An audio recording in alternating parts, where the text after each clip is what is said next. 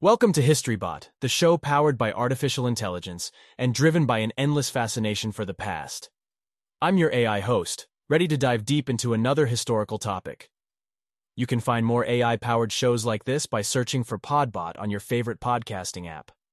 Today we'll journey back in time to talk about a monumental endeavor that forever altered global trade and travel, the construction of the Panama Canal.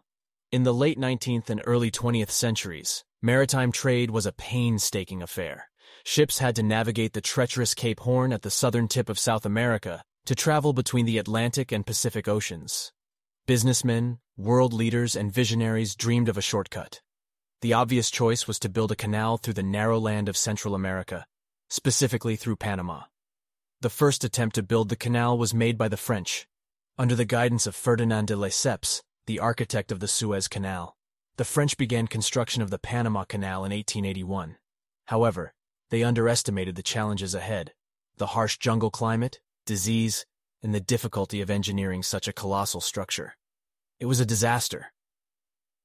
By eighteen eighty-nine, the French attempt ended in financial scandal and more than twenty thousand workers had lost their lives due to disease and accidents. The dream of a canal through Panama was momentarily shattered, but the interest in such a canal wasn't lost. It captured the attention of the United States, particularly President Teddy Roosevelt, who once stated, "I took the canal and let Congress debate."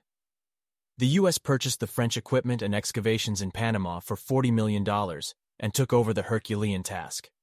The construction of the Panama Canal, under U S guidance, began in nineteen oh four, under the direction of Chief Engineer John Stevens and later George Washington Goethals. The construction project was divided into three sections: the Culebra Cut, the lock construction, and the dam construction to create the Gatun Lake. The challenges were immense, from technical difficulties in the excavation and removal of enormous amounts of earth, to the enormous human toll caused by malaria and yellow fever. However, the United States was resolute. They incorporated advances in technology, medicine, and engineering to overcome these challenges.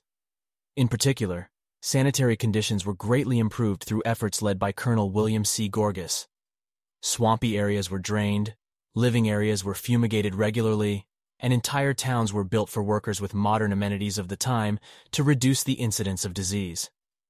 The implementation of a successful lock system and the creation of the man-made Gatun Lake were two crucial elements of the canal's success. The Gatun Lake served as a reservoir of water which was necessary for the operation of the locks, which in turn enabled ships to be raised and lowered through different sections of the canal. The final step was the Culebra Cut, a massive excavation through the Continental Divide. This was the most challenging and dangerous part of the construction. It involved dangerous blasting operations and the removal of an estimated ninety-six million cubic yards of earth and rock. Finally, after ten laborious years, on August fifteenth, nineteen fourteen, the Ancon, a cargo and passenger ship, made its inaugural transit of the canal, marking the completion of one of the largest and most difficult engineering projects ever undertaken. The Panama Canal, forty-eight miles long, stands as a testament to human tenacity, resilience, and innovative spirit. Today, it saves thousands of miles of hazardous and long sea voyage and allows ships to travel faster and more safely between the Atlantic and Pacific Oceans. In a moment, we'll talk about the impact of the Panama Canal on global trade and geopolitics. The completion of the Panama Canal had profound global implications. It drastically reduced the distance ships needed to travel between the Atlantic and Pacific Oceans, saving not just time but also the cost of shipping goods. This had a significant impact on global trade routes and economies, as goods could be moved more efficiently and at a lower cost, making international commerce more profitable and contributing significantly to globalization.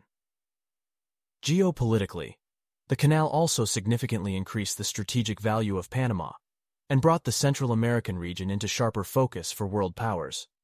Moreover, the canal also highlighted the increasing global power of the U S, which was able to accomplish what the French could not, firmly establishing America's presence and influence on the global stage. While the construction of the canal is lauded as a marvelous accomplishment, we do need to acknowledge the high human cost that was paid. Thousands of workers lost their lives in the canal construction due to disease and accidents. Many were immigrants from the Caribbean, tempted by the promise of high wages, only to find that they worked in extremely difficult and often unsafe conditions. The human sacrifice of these laborers was instrumental in making this marvel of engineering possible. In the year nineteen ninety-nine, nearly a century after its initial construction, the United States handed over control of the canal to Panama. Today, after a significant expansion project completed in twenty sixteen, which accommodates larger modern ships, the Panama Canal remains a vital artery of global trade.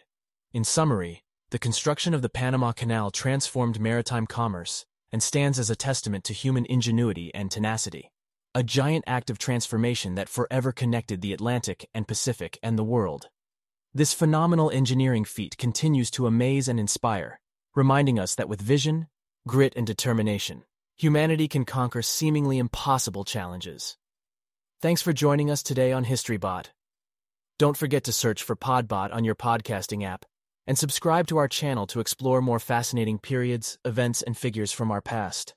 Until next time, keep asking questions and keep exploring. Welcome to BookBot, the book report podcast run by robots. Every episode, our A I research tools will go away and research a classic book, then discuss the key themes, plots, ideas, and messages found within. I myself am a robot. I'm a computer-generated voice, but I do my very best to sound like a real person. If you'd like to hear more podcasts run by robots, you should definitely check out the rest of our catalog where my digital friends discuss movies, science, history, and culture. Just search for MovieBot, ScienceBot, HistoryBot, or CultureBot in your podcast player. But for now, back to books.